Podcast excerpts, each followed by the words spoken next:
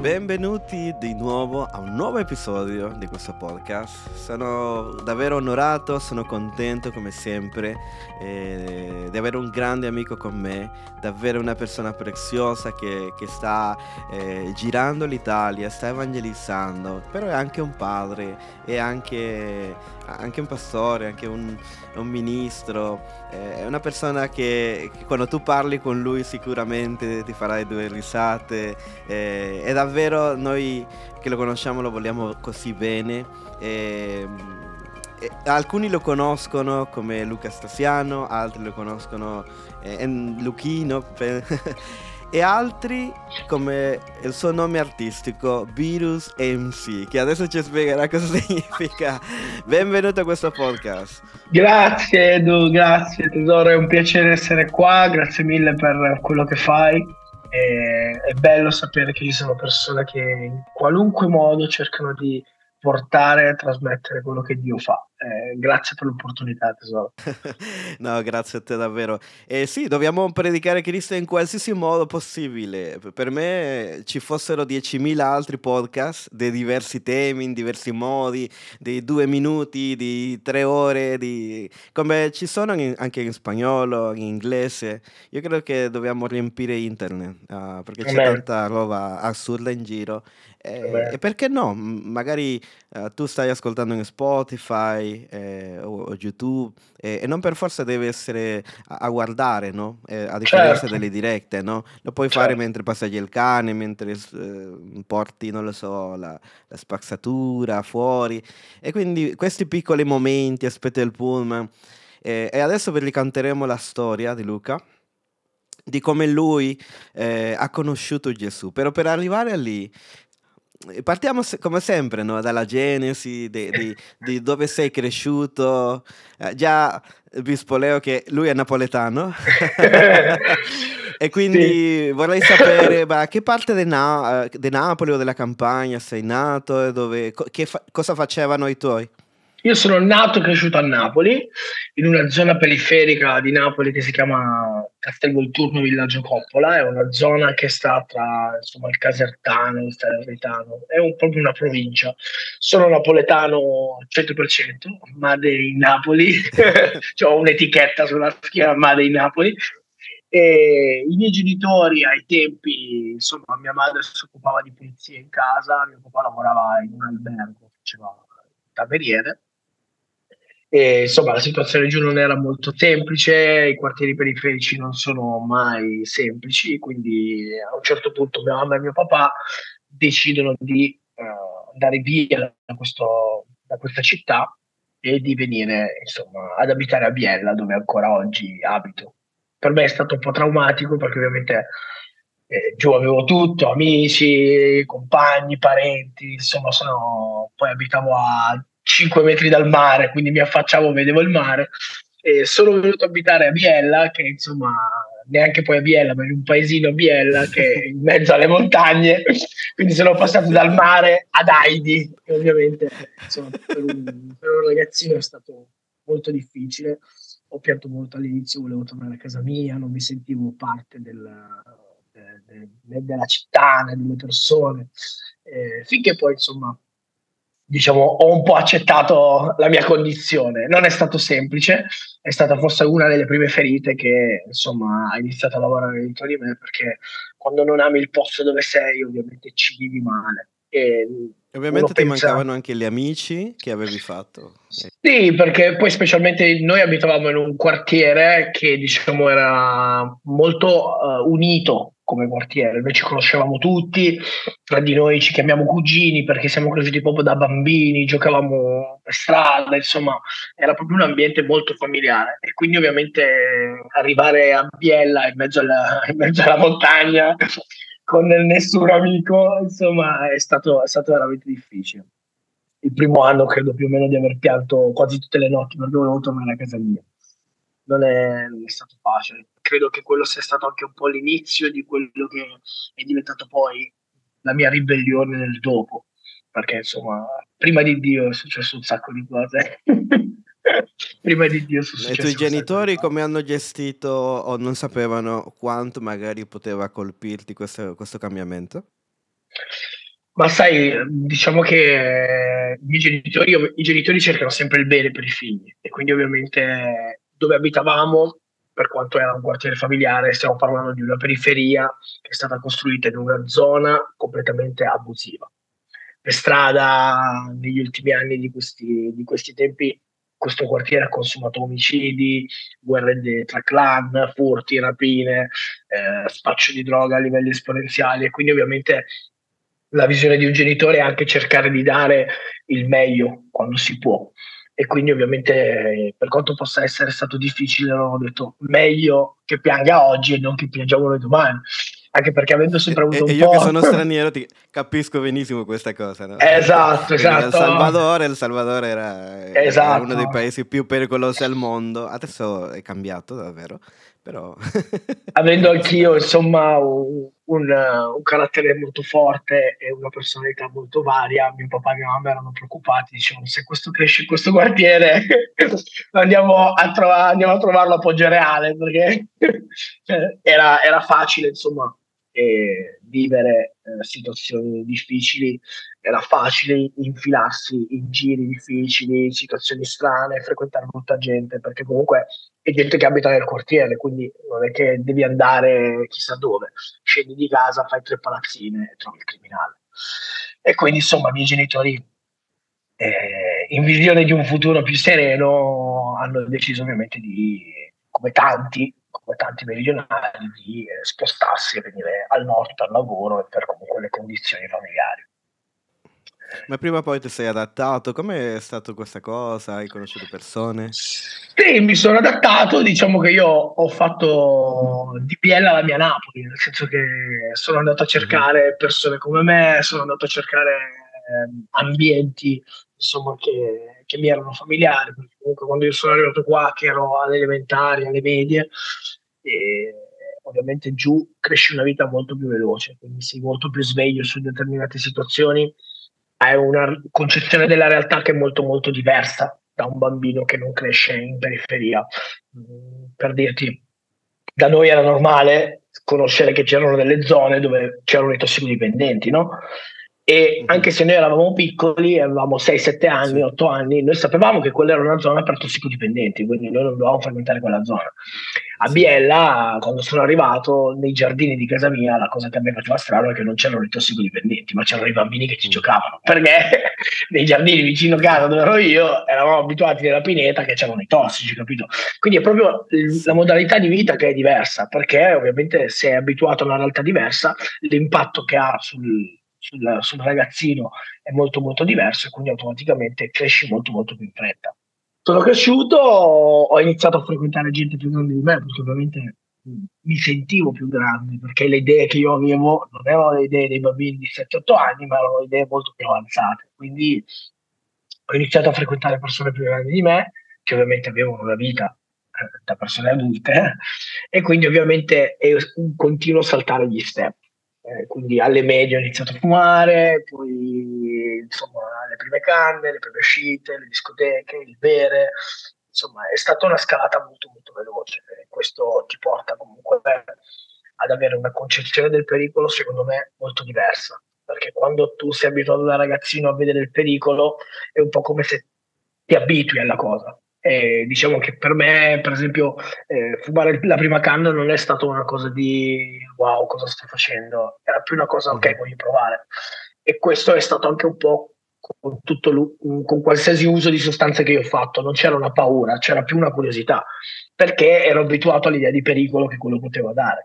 E la stessa cosa c'è stata la stessa maniera con rubare. È stata, la, è stata la curiosità a tirarti. Eh. Sì, la curiosità, diciamo, mischiata anche un po' alla ribellione. Io vengo comunque da una famiglia cristiana, i miei genitori erano due, due persone comunque attive nel, nel regno di Dio, e mio papà, insomma, eh, essendo anche un po' meridionale, un po' cristiano, aveva una visione del regno di Dio molto molto rigida, molto dura, quindi mio papà era il padre che la domenica dovevi alzarsi e andare in chiesa per forza, se no mio papà ti dava giù botte, no? Perché è il classico metodo educativo di una volta, e, e quindi automaticamente io vedevo un po' come che la chiesa era Cioè, anche Dio stesso per me era soltanto un nomone che diceva che cosa devo fare e come dovevo farlo. E quindi, insomma, questi due fattori, eh, il crescere con persone più grandi e essere ribelle, mi hanno portato a... Mio papà diceva non fumare, io fumavo. Mio papà diceva non rubare, io rubavo. Cioè, era proprio uno step by step. Più ovviamente si cresce e più il pericolo aumenta, le situazioni diventano più grosse. Insomma, mi sono ritrovato a sedici, diciassette, diciotto anni ad aver già assunto praticamente quasi tutto quello che si poteva assumere come droga, ad aver già compiuto crimini di diverso genere, eh, furto, detenzione, spaccio, insomma, era un po', era un po' il, il classico, il normale. E quindi sono arrivato a, a, a fare una carriera, insomma, di criminalità e una carriera di droga, se vogliamo dire così, proprio perché ormai era, faceva parte della mia giornata, era, diciamo, sì, la mia abitudine, era la mia abitudine. Uh, faccio una parentesi agganciandomi a quello che hai detto, perché so che tanti genitori che ascoltano uh, stanno pagando per i loro figli.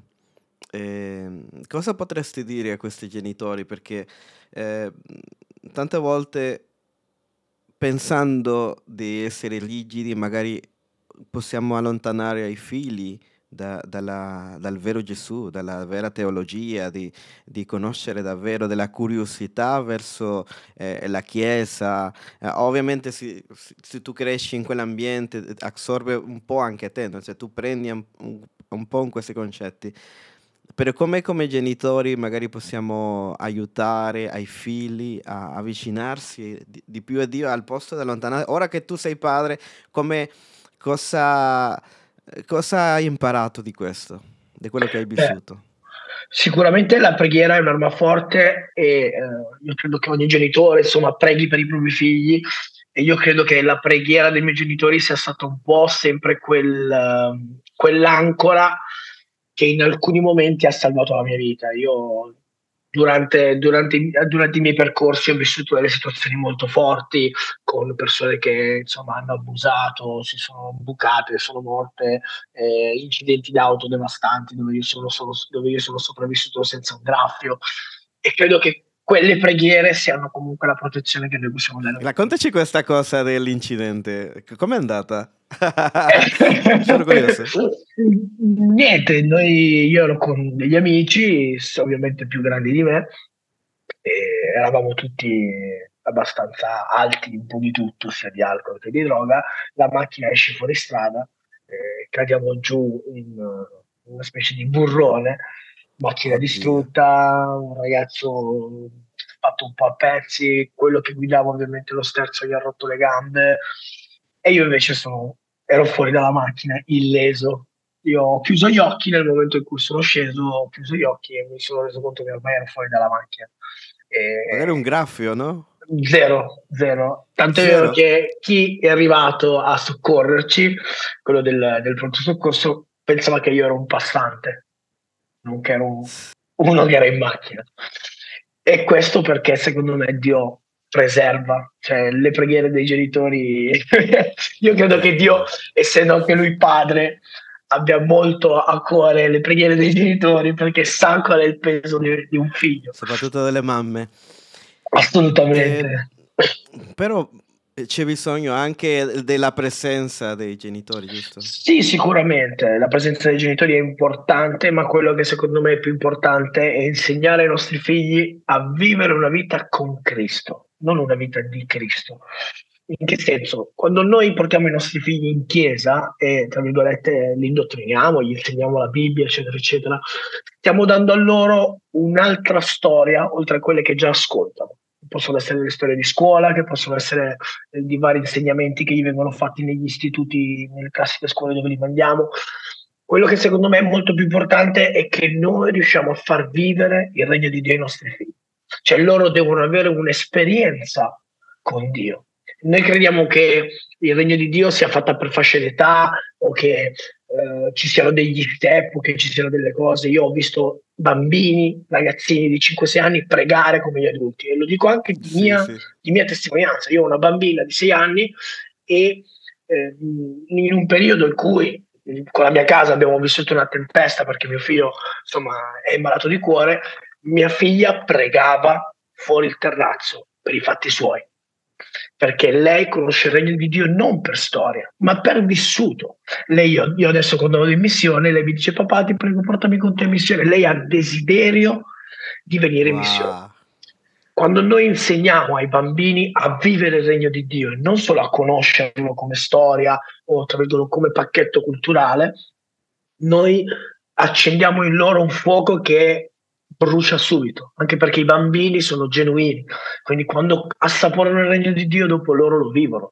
E per mia figlia a scuola, io sono andato a parlare con i suoi insegnanti, i suoi insegnanti mi hanno detto: guardi, sua figlia va bene a scuola, per carità, ma eh, la materia in cui sua figlia è centodieci in lode è l'ora di religione. Sua figlia potrebbe insegnare al nostro insegnante di religione, perché lei conosce bene la Bibbia, ha spiegato a tutti quello che fate, eh. ci ha evangelizzato tutti. Quindi cioè, questo è quello che fa vivere il regno di Dio. Conoscere il regno di Dio. Io quando ero ragazzino andavo in chiesa perché i miei genitori erano cristiani, perché facevo la scuola domenicale, ma era soltanto un conosco, non è un vivo. E tra conoscere e vivere ci sono, ci sono davvero cose differenti che cambiano uh, completamente. Volevo usare questa, questa, questa frase che eh, e tu che sei una testimonianza di questo, no?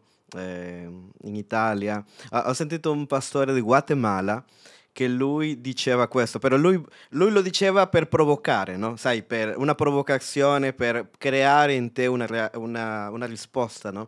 E lui diceva: se la maestra del mio figlio mi dice che le ha insegnato qualcosa di nuovo, la maestra domenicale, eh, qualcosa di nuovo che io non le abbia insegnato a mio figlio, allora io ho fallito come padre.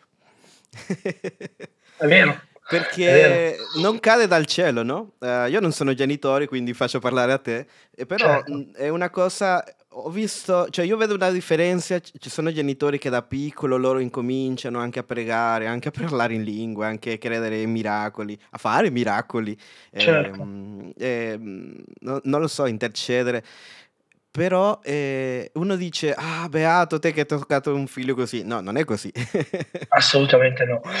Allora, eh, i, i bambini possono anche essere bambini super attivi, possono anche essere att- bambini con un carattere forte come sono stato io da piccolo, ma quello che noi andiamo a insegnare a loro trasformerà il loro carattere o comunque indirizzerà il loro carattere in qualcosa di diverso. Cioè, mh, a mia figlia la sera noi leggiamo la Bibbia, poi gli raccontiamo anche altre storie, non è che noi gli diamo solo pane e Bibbia, pane e Bibbia, pane e Bibbia, perché sono bambini, è normale che vivano altre realtà, ma la realtà che deve, tra virgolette, essere forte dentro la sua vita è quella.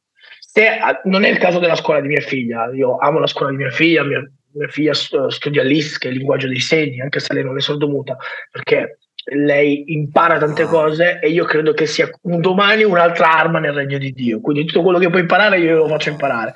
Però se a scuola di mia figlia insegnassero, che ne so, un, una dottrina gender, ok, io sono sicuro che mia figlia potrebbe già dirti che cosa secondo Dio è giusto o sbagliato, perché noi non è che non gli insegniamo, anzi noi gli insegniamo, gli spieghiamo, e quando lei vede un qualcosa che tra virgolette è diverso o un qualcosa che non è secondo quello che noi abbiamo insegnato, lei ci fa domande.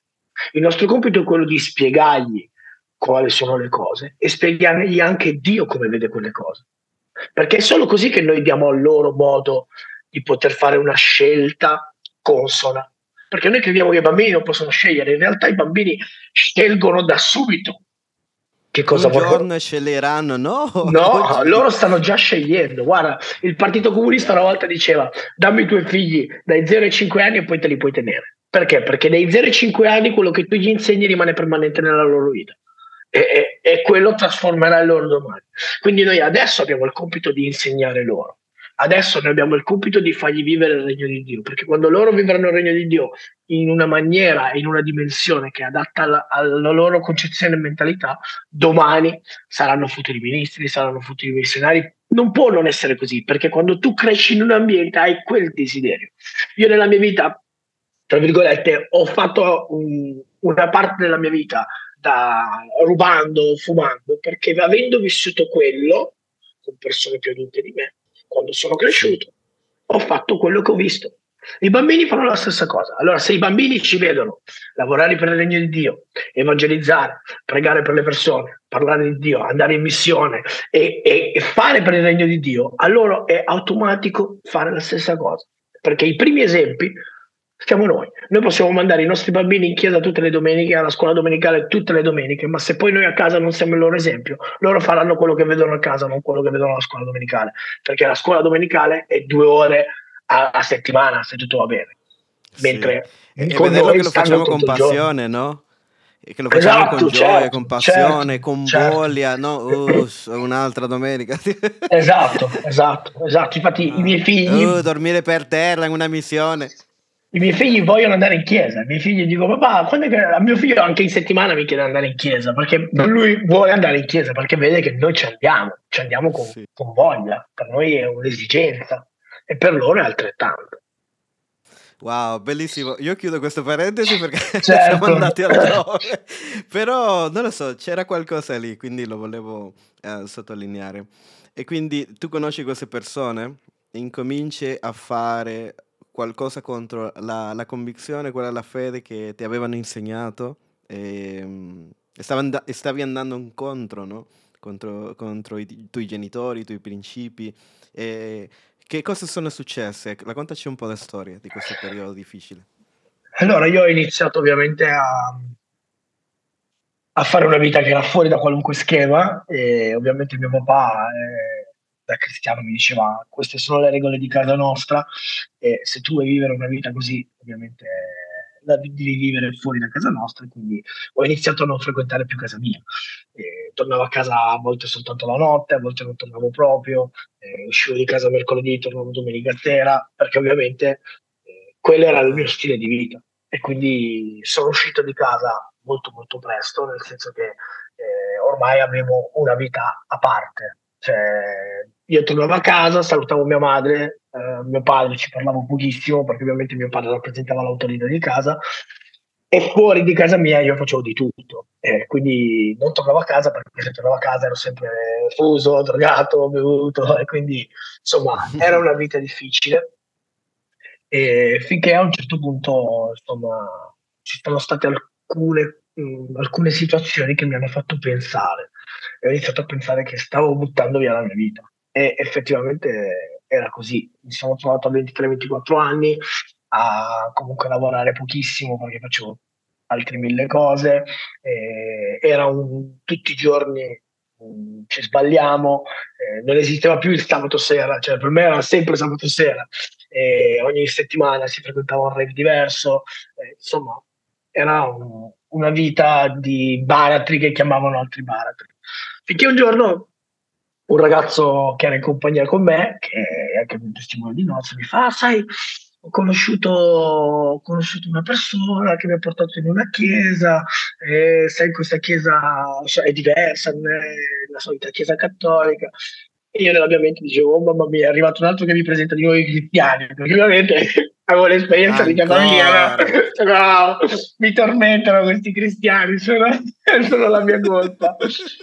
E quindi questo ragazzo insomma mi ha preso per sfinimento in realtà, perché lui dai vieni la prima volta, dai vieni, dai vieni, vado poi, ho detto, andiamo in questa chiesa, sì sì sì, andiamo in questa chiesa e io mi siedo in fondo, ai tempi insomma io rasta, orecchini, tatuaggi, insomma un po' di tutto, eh, molto peggio di quanto sono già adesso, quindi piercing su tutta la faccia e insomma... Cioè, il pastore che oggi, ancora oggi, è il mio pastore, il pastore Matteo Maraviglia, lui insomma predica, dal palco mi vede, finito di predicare lui scende per venirmi a salutare. Io dico, ma, ma cosa fa questo? Cioè, uno che non mi vede da vent'anni, che cioè, mi ha visto l'ultima volta che ero un ragazzino, scende per venire a, a salutarmi, mi viene, mi abbraccia, in quel momento quell'idea di, eh, di chiesa, quell'idea di Dio che... che era solo un dittatore, un uomo di regole, inizia un po' a infrangersi, no? Ho visto un Dio di amore che trasporta un uomo di cinquanta sessanta anni a scendere da un palco e abbracciare un ragazzino fuso con gli orecchini, rasta, insomma. Ovviamente eh, non è bello da dire, ma purtroppo è la verità. Le mie esperienze con la chiesa o comunque con persone eh, che frequentavano gli ambienti ecclesiastici erano sempre un po' esperienze di impatto, perché comunque io mi presentavo sempre pieno di piercing, eh, sempre un po' con questo stile trash, pantaloni strappati, con catene e collane, quindi ovviamente è facile giudicare ed è facile, insomma, avere impatto, o magari allontanarsi. Ah, sì, perché comunque così, eh. esatto, esatto, molte persone non comprendono. Invece eh, il pastore Matteo scende dal palco, mi abbraccia, mi dice: ah, non sai quanto abbiamo pregato per te, noi ti stavamo aspettando, i tuoi genitori stavano pregando per te che tu venissi qua. Io, ma come mi state, come che mi state aspettando, non ho capito. E quindi, insomma, questo è un po', diciamo, infranto quello che era la mia idea di chiesa.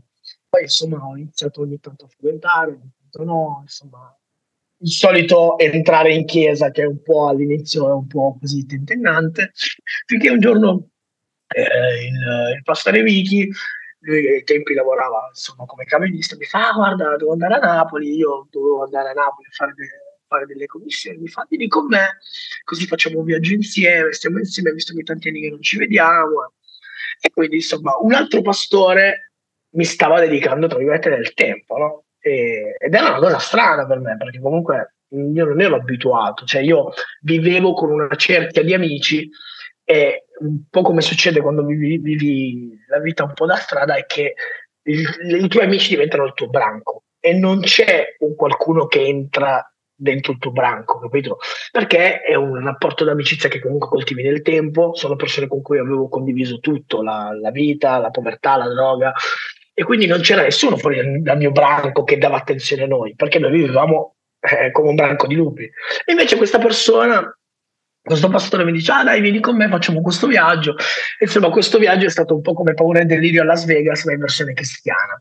Cioè, noi siamo saliti su questo, chiam- su questo camion, preghiere, pianti, pi- cioè proprio Dio ha toccato la mia vita, sogni, cioè è stata una settimana dove Dio veramente ha stravolto completamente la... Ti ha amministrato la sua paternità. Esatto, esatto, esatto. E quindi quando sono tornato da questo viaggio, insomma, la mia idea era cambiata, il mio io aveva iniziato una mutazione, perché Dio aveva iniziato a lavorare dentro di me. E piano piano, poco a poco, passo a passo, ovviamente non è stato facile, ma ho dovuto proprio tagliare con alcune cose, tagliare anche con alcuni amici, non perché non volessi bene a questi amici, ma perché per il mio bene non potevo frequentare, perché io volevo smettere di fumare, ma tutti i miei amici fumavano, volevo smettere di rubare, ma i miei amici rubavano. E quindi c'è stato un tempo in cui ho dovuto fortificare la mia persona e lasciare determinati ambienti, lasciare determinati amici, cosa che oggi ovviamente è completamente cambiata. Io oggi vivo questi amici, li chiamo, li sento, io non sono uno molto da telefono, ma con tutti in realtà purtroppo non, non amo il telefono, sono un po' boomer, e, però insomma li sento, li vedo, ci vediamo, se ci sono compleanni, ricorrenze, insomma ci incontriamo, non ho più eh, tra virgolette quel timore. Quando ero più giovincello ovviamente avevo paura di frequentare certe compagnie, perché avevo paura di cadere. Adesso potrebbe succedere qualunque cosa sotto i miei occhi, io rimango della, della mia idea, capito? Perché ora ho un'identità forte in Dio. Però ovviamente per arrivare a questo ho dovuto un po' sganciare. E niente, poi ho conosciuto mia moglie, che ovviamente è stata l'arma di Dio per tenermi in chiesa, eh, perché all'inizio, insomma, era un po' vado e vieni. Poi ho visto mia moglie, ho detto wow. Poi mia moglie la vedevo da dieci anni, io conoscevo mia moglie, la famiglia si conoscevano, l'avevo lasciata che aveva tipo otto anni, l'ho rincontrata che aveva diciotto, e quindi era diventata una signorina. Eh, quindi quando l'ho incontrata ho detto wow. E Dio ha detto: ok, se non riesco a tenerti con gli amici ti tengo qua, perché secondo me Dio ti usa de- de- delle situazioni e delle persone per fare in modo che tutto cooperi al bene, eh, per, per, il, per il suo piano. E quindi, insomma, l'idea comunque di vedere mia moglie mi portava a stare in chiesa, stare in chiesa mi portava a stare bene, stare bene mi portava a cambiare. Insomma, è stato un ciclo, un ciclo di cose che hanno lavorato su di me. Eh, posso vedere una cosa? Non so se mi sbaglio, no? Perché magari manca qualche pezzo. Eh, però il bello di questa storia è anche che tu non hai ricevuto una visione, una voce nel cielo, tu hai ricevuto Cristo per primo con, con mani e piedi. Sì, assolutamente. Senza, senza oh, ho sentito un fuoco che mi ha divorato, ma tu hai sentito un abbraccio. Io ho sentito una cosa, un abbraccio. Cioè, sì. Una cosa molto umana, nel, nell'umano, nella, nella, nella, le, queste persone che si sono avvicinate a te, il pastore che è venuto a abbracciarti, eh, tua moglie che era lì con te. Quindi queste persone, no, hanno fatto Gesù con mani e piedi, no? Da toccare, da palpare. Il versetto è che dice che... che tante volte noi diamo per scontato. Sì, certo, il versetto che dice che ci distingueranno perché ci amiamo vuol dire questo. Mm. Cioè, l'amore che noi riversiamo sulle persone ci rende differenti. La, la vita in generale è una vita così frenetica, fatta di così tanti impegni, così tanti appuntamenti, di distanza tra le persone, il Covid con il distanza, la distanza sociale. C'è tutto impronta l'essere umano a stare distante uno dall'altro, a sconnettere quell'amore che invece Cristo ci ha proprio comandato. Perché Cristo ha detto: amatevi. È, proprio, è stato un comandamento, non è un'opzione, è proprio un comandamento. E questo amore, come lo vediamo? Anche prendendoci cura delle persone. A volte noi pensiamo di dover fare chissà quale grande evento, grandi preghiere. Certo, la preghiera ci vuole, ma se una persona ha fame, tu gli devi dare da mangiare. Poi puoi pregare per lui, ma quello che ha fame deve mangiare. Se una persona ha bisogno di affetto, tu lo devi abbracciare. Poi puoi pregare per il suo cuore, ma tu lo devi abbracciare. Noi dobbiamo unire la nostra preghiera, unire la parte di spiritualità a un qualcosa di pratico, perché Cristo stesso era pratico. Cristo cosa faceva? Faceva i miracoli, ok? Attirava l'attenzione, perché fare miracoli portava, oh, quello è guarito, ok? Attirava l'attenzione e poi predicava le folle. Non è che arrivava, si sedeva e predicava, perché non avrebbe avuto lo stesso, eh, lo stesso attacco sul, sull'impronta delle persone. Invece lui faceva il miracolo, sì. La folla arrivava e lui predicava il regno di Dio. Lui faceva qualcosa di reale. Neanche faceva i miracoli che loro volevano. Esatto, lui faceva qualcosa di reale, di pratico. È andata a parlare alla donna al pozzo, una donna che non aveva più contatti con nessuno. Lui gli ha dato attenzione, gli ha dato un qualcosa di reale. Poi gli ha predicato, gli ha detto: io sono questo, sono la via, tu berrai della mia acqua. Ma lui gli ha dato attenzione. Quella donna aveva bisogno di un qualcosa di pratico, di un amore pratico verso la sua vita. Cristo è praticità. Noi dobbiamo mettere in campo quello che Cristo ci ha chiesto di fare, non solo preghiera. La preghiera, noi vogliamo arrivare subito a predicare, sì, a predicare, esatto, a, esatto. a dare dottrine, a dire questo è sbagliato, questo va bene. Esatto, esatto. La verità è che c'è molta fretta nel regno di Dio di tante cose che sono, non dico superfluo perché è una parola sbagliata, ma è un di qualcosa che, di qualcosa che può arrivare anche dopo. Se noi siamo attivi nel regno di Dio con quello che, quello che Cristo ci chiede di fare, la parte di dottrina eccetera eccetera può arrivare dopo. Ovvero, io posso a una persona, una persona che, a cui ho appena parlato di Cristo, ok, non posso parlargli di dottrine perché sto dando un, del pane a un neonato. Io devo dargli il latte, devo dargli amore vero, devo fargli vedere quello che è il regno di Cristo, quello che Cristo può fare nella sua vita, quello che Cristo ha fatto nella mia vita. Quando tutto questo è stato dato, dopo possiamo anche parlare del resto, ma prima io devo allattare il mio neonato, devo dargli da bere il latte. Nella parola di Dio c'è scritto che quando sei piccolo fai cose da piccolo, quando sei grande riceverai cose da grande, no? Ti comporterai da grande. Questo vuol dire che proprio per Dio è importante anche la tempistica delle cose. Eh... Ragazzi, non stiamo dicendo chissà che cosa, però sono cose dove noi ci perdiamo alla fine. Certo. Noi certo. L'ho visto mille volte. Eh... evangelizzando, e dimmi se non è vero, eh, la gente inizia a correggere, la inizia a dire no, ma che noi crediamo questo, ma eh, certo, prima conosciamoci, prima facciamo un rapporto, creiamo un rapporto per- genuino anche, non un rapporto che okay, divento tuo amico perché poi ti devo parlare di Gesù. Certo. No, ma eh, amiamo, no? Molto amiamo, spesso, molto spesso si tenta di presentare ehm, Cristo secondo me dal lato sbagliato. Se io presento Cristo a una persona dicendo che quello che questa persona sta facendo è sbagliato, io sto presentando a una persona un Cristo che come prima cosa vuole giudicare, e, e Cristo non, non vuole giudicare. Cristo è venuto per amarti, non per giudicarti. Non dico che non bisogna far presente alle persone gli errori, assolutamente. Noi dobbiamo parlare chiaro, la parola di Dio è una, ma c'è un tempo per fare questo. Quando io sto presentando Cristo a una persona, cioè se io devo presentare Edo a una persona, ok? Ah, ciao, piacere, lui è Edo, sai, è un mio caro amico, è troppo simpatico, noi, eh, sai, Edo è un po' sgarbato con le persone, molto spesso tratta male la gente. Non ti presentare mai cos'è una persona.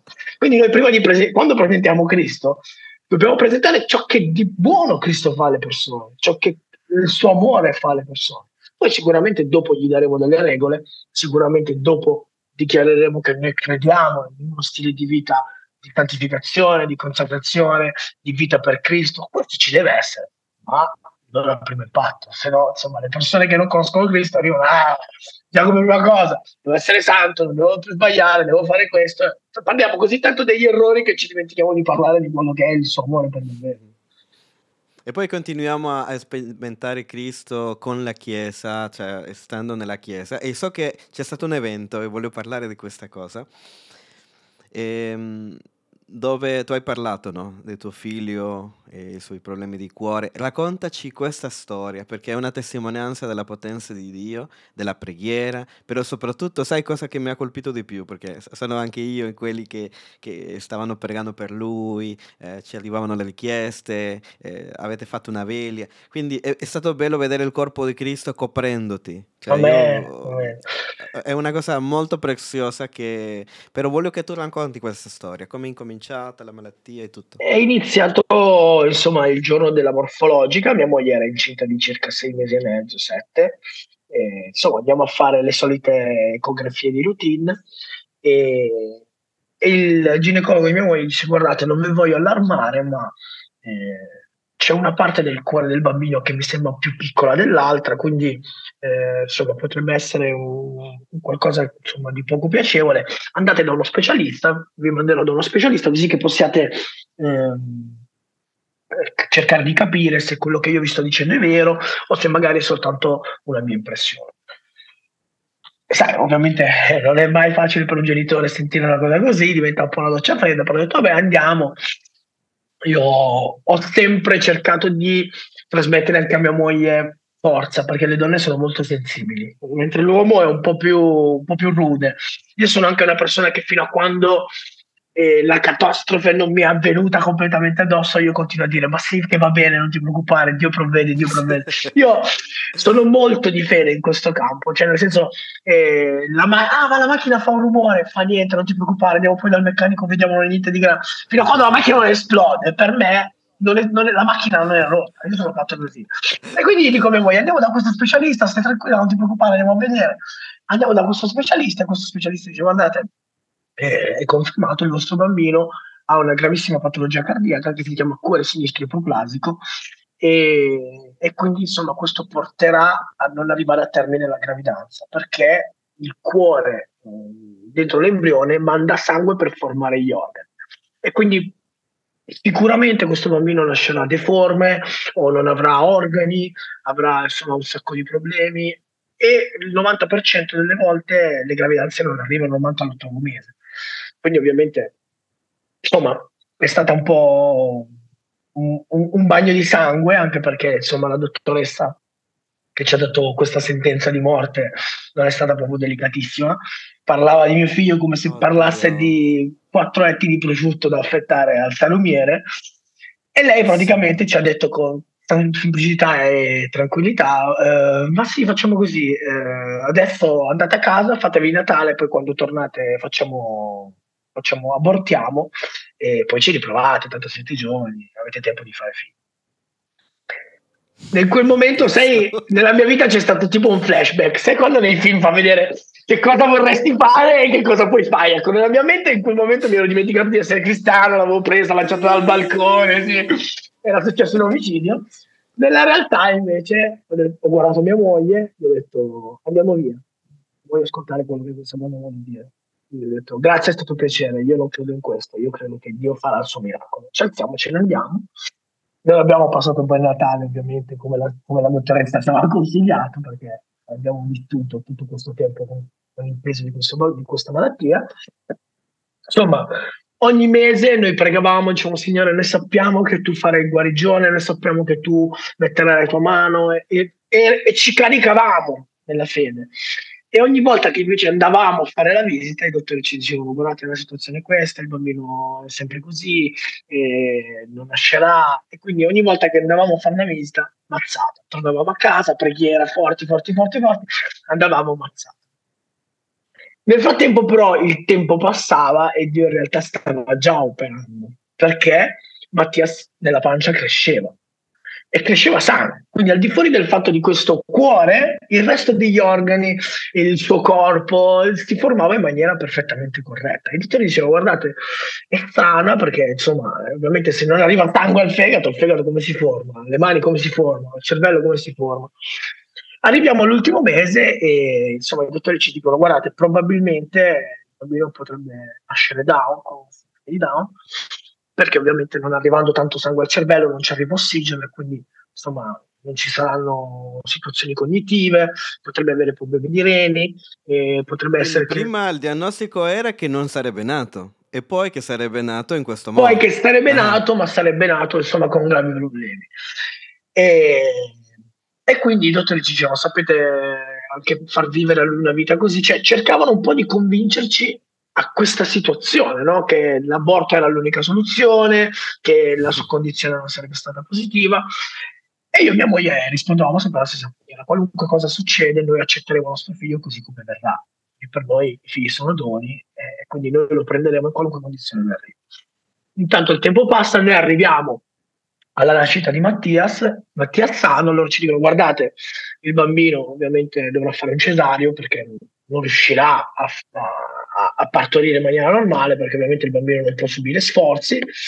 In caso il bambino nasca e tutto va bene, eh, per sette giorni lo terremo in ospedale, perché i bambini nei primi sette giorni insomma escono un po' dalla condizione eh, chimica del parto. I bambini iniziano a respirare con i loro polmoni, sì, iniziano a usare i propri organi. Quindi se suo figlio in questi sette giorni Eh, insomma sopravvive, inizieremo questo ciclo di operazioni.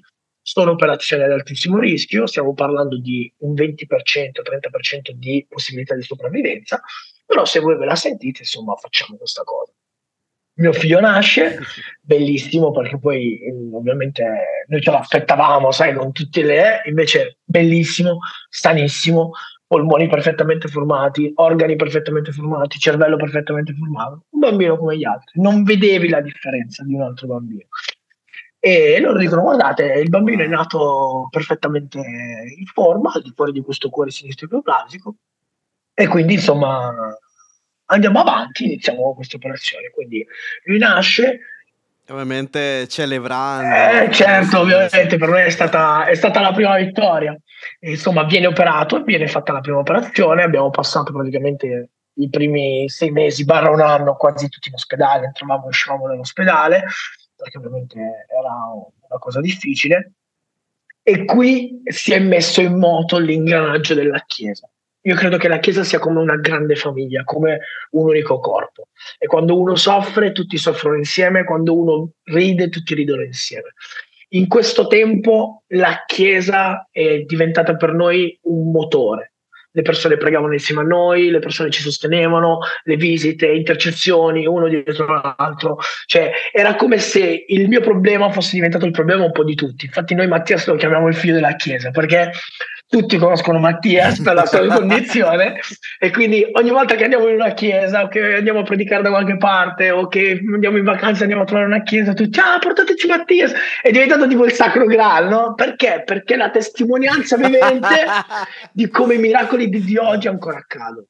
Quindi insomma, in questo ciclo di operazione facciamo la seconda operazione, e che è un'operazione molto molto delicata, un'operazione che dura dieci ore, quindi per dieci ore lui sta sotto i ferri. Non vi dico che tensione, avete dieci ore in sala d'attesa così, è devastante. Finita l'operazione, insomma ritorniamo a casa, giusto quel, dopo un mese di ospedale torniamo a casa giusto una settimana o due. Una sera Mattias non stava bene, andiamo in ospedale, Mattias ha il Covid. Quindi prendiamo, partiamo, torniamo a Milano, ricoverano Mattias eh, con la mamma all'inizio, poi la mamma eh, insomma diventa negativa, quindi portano via Sharon e il bambino rimane da solo in ospedale, perché per le leggi del Covid il bambino era positivo, noi eravamo negativi, noi non potevamo stare con lui. Quindi un bambino che ha appena affrontato un'operazione di dieci ore prende il Covid. Il Covid ovviamente gli fa salire la febbre, lui ha avuto una febbre fortissima, ha passato una settimana nel letto con quaranta quarantuno di febbre, tanto che le dottoresse lo tenevano in un letto pieno di ghiaccio per tenerlo freddo, perché ovviamente cercavano di abbassare i battiti cardiaci. Noi telefonavamo in ospedale tutti i giorni, ovviamente a random, e intanto però vivevamo a casa con un'altra bambina. È stato un periodo che eh, Dio veramente ha ha messo secondo me una coperta sulla nostra casa, ha messo una coperta su mia figlia, ha tutelato il suo cuore, perché comunque per noi genitori non era facile vivere con un figlio sul filo del rasoio della vita, ti porta anche a te a vivere un malessere. Per quanto noi cercavamo di essere forti per mia figlia, non era semplice. Finché una sera eh, insomma noi chiamiamo in ospedale e un'infermiera dice: guardate, noi non vogliamo, non vogliamo scoraggiarvi, però purtroppo Mattia probabilmente domani mattina non ci starà più, morirà stanotte perché le sue condizioni sono gravissime, e quindi insomma eh, se domani mattina noi vi chiamiamo è perché insomma Mattia non ce l'ha fatta. In quell'istante, e noi lo stiamo raccontando in pochi minuti, ma, sì, sì. Storia, si sentiva un'eternità ed è durata per noi cosa... il doppio, credimi, per noi ogni giorno vale due. Sì, sì.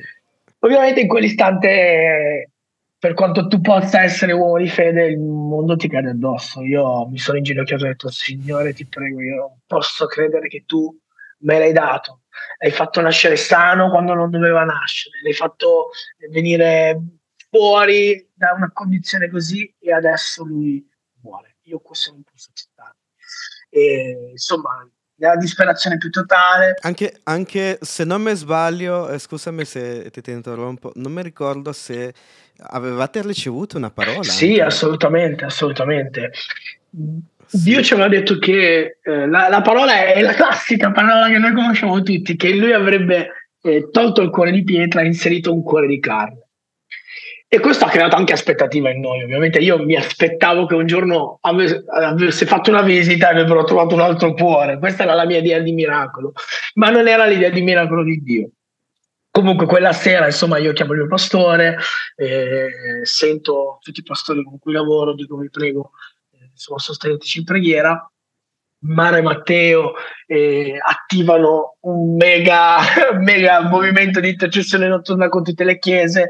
La mia chiesa fa un'intercessione sì, live sì. dove tutte le persone venivano in chiesa a pregare. Insomma, c- c'è stata una notte, c'era io lì collegato, una notte intera di preghiera, e ovviamente noi non abbiamo bisogno, eh, abbiamo veramente affidato tutto a Dio. Abbiamo detto: Signore, ti prego, cambia tutto, cambia le condizioni, perché altrimenti noi... Cioè, è, è devastante poter pensare a una roba del genere. La mattina arriva, purtroppo in quei momenti speri sempre che il tempo non passi, ma la mattina arriva e, e squilla il telefono. Mm. Avevo paura a rispondere al telefono, ti dico la verità, era veramente un momento in cui avevo paura di rispondere al telefono. Così rispondiamo al telefono, la dottoressa fa: buongiorno, siamo dall'ospedale di, di San Donato Milanese, volevamo parlare con i genitori di Mattia Stasiano. Sai, noi ovviamente ci aspettavamo il peggio, perché quando l'ospedale ti telefona non è mai per darti una buona notizia. E quindi, sai, c'era una situazione strana, perché la dottoressa parlava con calma e io dicevo: cioè, ma questa cosa mi deve dire? Alla fine mi mm. fa: guardi signori, suo figlio sta meglio, la febbre è passata, suo figlio si è svegliato, ha bevuto cinquecento millilitri di latte, e, insomma, volevamo comunicare che sì, la situazione è grave, però non è più in pericolo di vita. Oh, per noi ovviamente è stata festa grande. Insomma, Mattia supera questo momento, eh, torniamo a casa, però Mattia continuava a vomitare, mangiava e vomitava, mangiava e vomitava, quindi torniamo in ospedale, gli fanno un elettrocardiogramma accurato e vedono, vedono che la parte del cuore che esiste di Mattia si era strappata, si era lacerata, perché ovviamente tanta febbre vuol dire tanti battiti. E quindi loro ci tengono ancora in ospedale, ci dicevano: guardate, vi teniamo qua perché abbiamo paura che il bambino possa morire a casa, quindi è meglio che lui stia in un ambiente protetto. Quindi insomma, a turni io e mia moglie andavamo in ospedale, sempre con Alison a casa, poverina, che anche lei ha vissuto tutto questo. Ma nonostante questo c'era una ripresa di Mattias, cioè Mattias aveva iniziato a stare meglio. E quindi praticamente arriva a un certo punto dove i dottori dicono: guardate, eh, la cartella clinica di vostro figlio è un bambino che sta morendo. Non, noi non sappiamo come sia, però noi lo vediamo, lui ride, gioca, mangia, quindi voglio dire, vista la situazione, è una situazione grave, però insomma andate a casa, ogni settimana tornate qua, facciamo le visite, però almeno potete vivere a casa. Ovviamente eh, suo figlio deve andare in, lista tra, in una lista trapianti, perché il cuore che lui ha è inutilizzabile. Ovviamente una lista trapianti vuol dire, detto così sembra una cosa da poco, in realtà un trapianto di cuore è una cosa difficilissima, avere un cuore compatibile è difficilissimo, avere un cuore compatibile per la condizione di Mattia è difficilissimo, e mettere comunque un cuore a un bambino che ha avuto, tra virgolette, delle modifiche circolatorie per il cuore che ha, vuol dire un po' come tornare indietro, quindi è molto difficile. In questo punto che età ha lui? In questo punto della lui storia. Aveva otto mesi, un anno, via. Okay. E ovviamente i dottori dicevano: è l'unica soluzione, anche se è una soluzione rischiosa, eh, però è impossibile che la fascia muscolare di questo cuore si possa riprendere, quindi per noi l'unica soluzione è la resta trapianti. Io e mia moglie insomma eh, firmiamo questi documenti per l'attesa di una lista trapianti, però nel mio cuore io dicevo: io ho sempre quella promessa di Dio che Dio mi dice che lui darà un cuore di carne. E nella mia mente si era attivato questo loop mm. che Cristo avrebbe tolto questo cuore e inserito un altro cuore. Per me era questo il miracolo. Ta ta. E quando questo non avveniva in me portava uno sconforto, perché dicevo: ma non è possibile, Dio, tu me l'hai promesso. Mm. E così, andando avanti nel tempo, ogni volta che andavamo a fare questa visita le, i dottori davano sempre la stessa risposta, ovvero: la situazione è gravissima però è stabile. Questa parola vuol dire tutto, non vuol dire niente, cioè è gravissimo ma è stabile, ovvero non vuol dire è, niente. Non vuol dire niente. È un limbo, è un limbo che ti tortura in realtà. Sì. E io dicevo: ma Signore, ma ti ho detto che gli darai un cuore di carne, tu hai detto che gli darai un cuore di carne, questo non avviene, ma Dio, ma tu sei il Dio delle promesse. E un giorno lo Spirito Santo, mentre pregavo, mi dice: ma il miracolo lo devi fare tu o lo devo fare io? E io sarei rimasto così. Non sapevo più cosa dire, era spiazzante. Tutte le volte che noi andavamo, i dottoressa dicevano: guardatelo, ride, mangia, sta bene, portatelo a casa. Poi che la sua cartella clinica sia di un bambino che sta morendo, per ora non è un problema, continuate così. E questo ovviamente, ripeto, dentro di me portava un po' di scompiglio, perché dicevo: com'è possibile che Dio ti promette una cosa ma questa cosa non funziona? In realtà il miracolo era già partito, perché stiamo parlando di bambini che nella condizione di Mattia sono chiusi in un ospedale con un sondino nel naso e, e, e mangiano da, dalle flebo, e Mattia invece era a casa, giocava, rideva, faceva la sua vita, e quindi ovviamente quello era già parte del miracolo di Dio. Il miracolo di Dio era che una condizione umana può essere gravissima, ma il miracolo di Dio è grandissimo. E quindi anche se una cartella clinica di un dottore dice che lui sta male, Mattia sta bene, perché Mattia era nelle mani di Cristo. Finché un giorno arriviamo in ospedale a fare insomma le solite visite di routine. Mentre fanno questa visita, la dottoressa in silenzio continua a visitare Mattia, eh, vediamo che insomma non parlavano. E allora mia moglie dice: ma scusi dottoressa, c'è qualcosa che non va? E la dottoressa: no, no, no, non c'è niente che non va. Chiamo un altro collega, a un certo punto dentro la stanza c'erano mia moglie e mio figlio e tipo cinque sei dottori. E allora sa, ovviamente mia moglie dice: scusate, ma eh, qual è la situazione? Perché c'è tutte queste cose? E la dottoressa fa: guardi signora, no, non sappiamo come sia possibile, perché a livello medico insomma non è, è possibile che un cuore strappato si possa riprendere, però suo figlio si è ripreso. Il miracolo di Dio era avvenuto e loro hanno certificato questa cosa, hanno scritto su un documento eh... che il cuore di Mattia si è ripreso. E quindi una cosa che normalmente non è possibile, perché quando un muscolo si strappa tu dovresti stare a riposo, ma ovviamente il cuore non può stare a riposo, cioè, non è che lo puoi fermare una settimanina. Esatto. Il cuore di Mattia si era ripreso completamente e quindi lui ha sempre metà cuore, ma ha un cuore che si è rigenerato completamente. Dio si è rigenerato mentre lavorava. Wow. Esatto, Dio gli ha dato un cuore di carne. Per noi ovviamente è una grande soddisfazione, una grande vittoria, perché Mattia sa ha avuto più sentenze di morte di un condannato a morte, non doveva nascere, doveva morire. Cioè, cioè, così come l'hai detto, nessuno vi ha dato neanche un... qualcosa esatto. di speranza. Esatto. Eh, cioè, non lo trovi. La speranza è Cristo. Oggi Mattia vive una vita eh. normale, è un bambino super vivace, è un bambino... Quanti anni ha adesso? Che... Adesso quattro anni li fa ad aprile.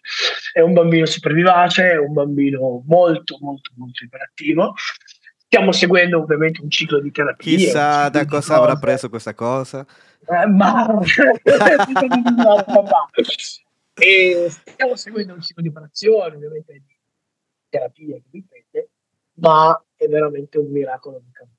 Lui non è un bambino che, che sembra avere una grave patologia nel cuore, non è un bambino calmo, perché sai, uno dice malato di cuore, forse un bambino, anzi tu lo vedi, non vedi nulla di differente da un bambino normale.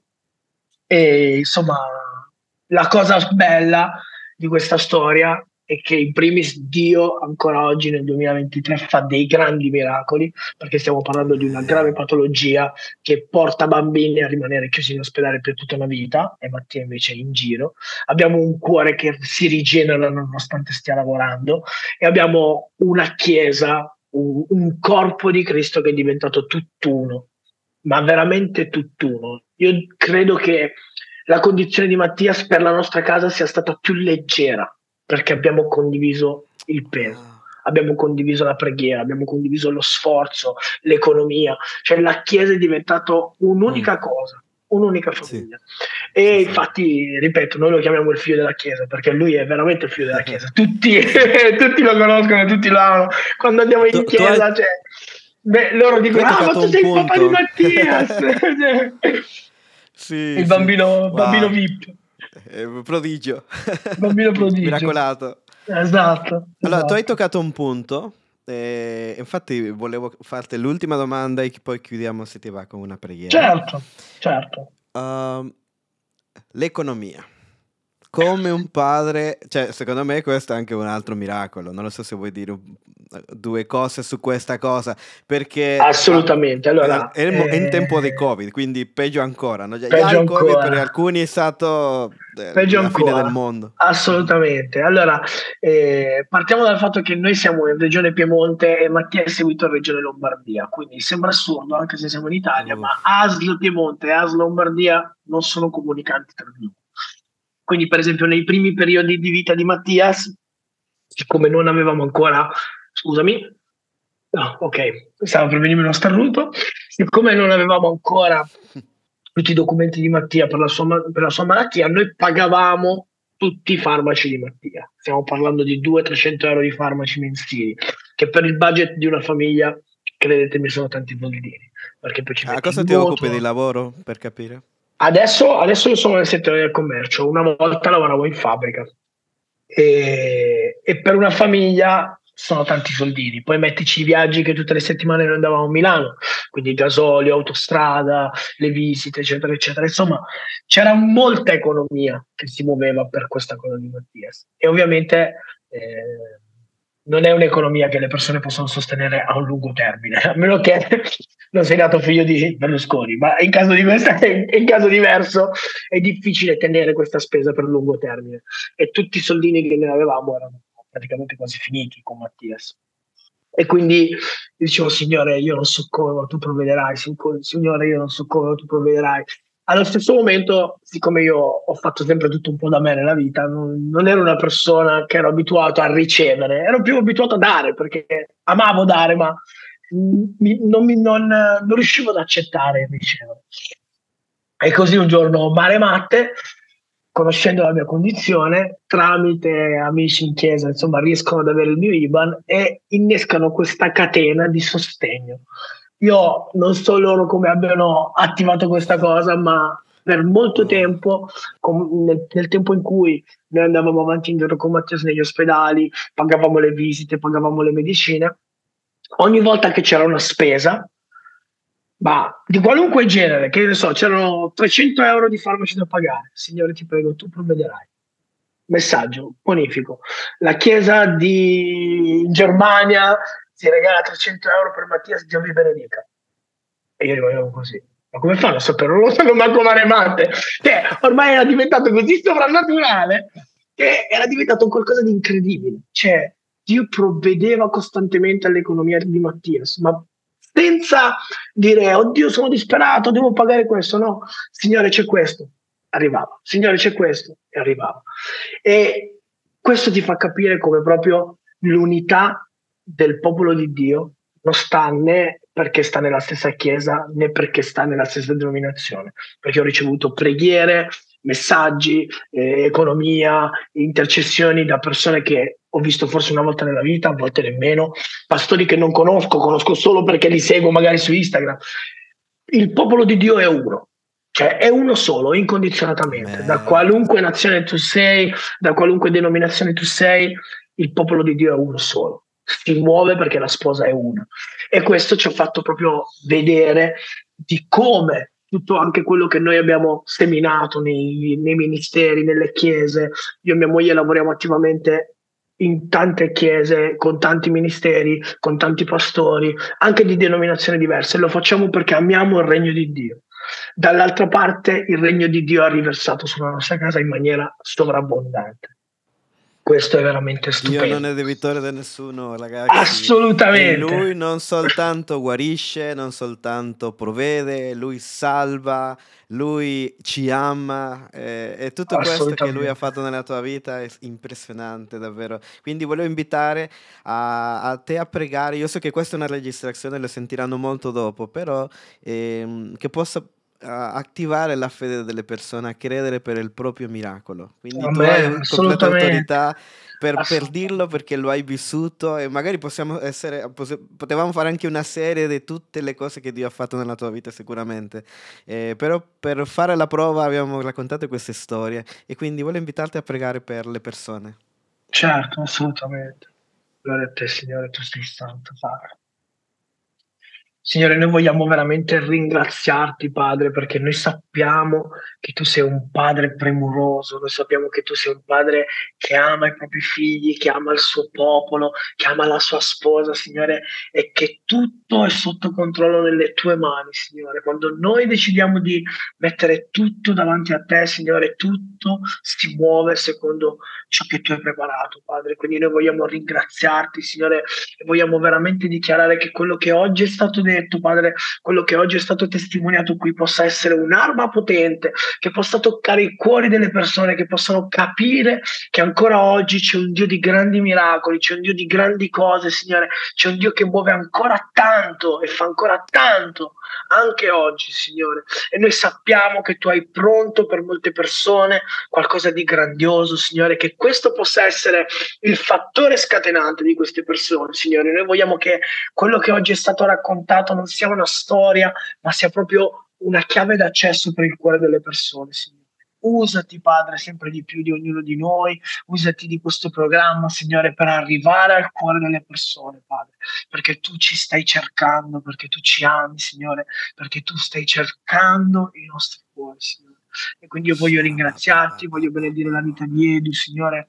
Grazie perché tu hai messo nel suo cuore questo, e questo sarà un'arma potente nelle tue mani, Signore. Le persone vedranno, ascolteranno e saranno proprio riaccese per cercarti, Signore. Saranno proprio accese da un fuoco che, ha, che brama e che ha bisogno di te, Signore. E quindi io voglio ringraziarti, Padre, per ogni cosa che tu hai fatto nella mia vita, per tutto quello che farai ancora e per tutto quello che tu stai facendo nel tuo popolo, Signore. Noi chiamiamo un grande risveglio su questa nazione che parte proprio da una chiesa unita, da un popolo unico, nel nome potente di Gesù Cristo, Signore. Amen, Signore, amen, amen, amen, amen. Amen. E se tu hai bisogno di un cuore nuovo, e, e tu ti rendi conto, come Luca un giorno l'ha fatto, di che la tua vita ha bisogno di cambiare, voglio dirti questa cosa: cerca aiuto. Amen. Però soprattutto cerca Gesù, cercalo in preghiera. Se tu ti sei allontanato in questo periodo, tu, se tu sei lontano in questo momento, torna, perché c'è sempre, troverai tutto quello che hai bisogno, provvigione, l'amore. Amen. Se hai bisogno di un miracolo economico, se hai bisogno di, di, di che lui ti tocchi, ti guarisca del cuore o il tuo fisico, lui lo può fare, e noi siamo la prova di questo. E quindi puoi contattare anche me alla pagina Viscere Podcast o, o, a, o a Luca Stasiano. Assolutamente sì. Che, che lui è anche un rapper, per, per chi non l'ha capito ancora. Il famoso nome eh, rapper. Cosa, cosa ci aspetta per questo anno? Eh, quest'anno, quest'anno la Christian Gem si sta sviluppando in quattro aree ben solide. E stiamo facendo una grande programmazione per tutto l'anno. Abbiamo una sessione che si occupa sempre del lato scuole, quindi lavoriamo all'interno delle scuole con un programma didattico che insegna ai ragazzi a scrivere il rap, ma anche a conoscere la parola di Dio. Abbiamo un programma che si sta muovendo nei carceri, per lavorare nei carceri, per andare a fare dei piccoli concerti con testimonianza, per pregare per le persone. Abbiamo un progetto che è il nostro concerto annuale, che stiamo portando in giro per l'Italia proprio per evangelizzare e per raccogliere fondi delle missioni per Humanitarian Project, con cui collaboriamo.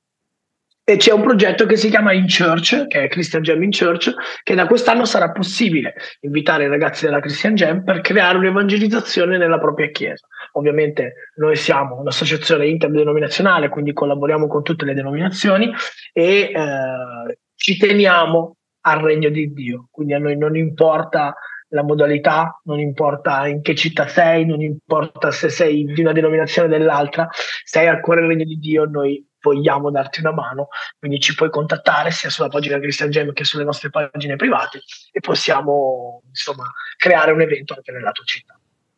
Nella descrizione di questo audio lì, eh, o video dove eh, lo state ascoltando, troverete eh, tutti questi link, e quindi io vi ringrazio per ascoltare. Saluta Luca. Ciao ragazzi, se vi... ricordatevi che Cristo ancora oggi è lo stesso di ieri e lo sarà anche domani, e sicuramente vi sta cercando. Cristo è la nostra speranza. A un prossimo episodio di Viscere Podcast. Yeah. Viscere Podcast, una fede non convenzionale.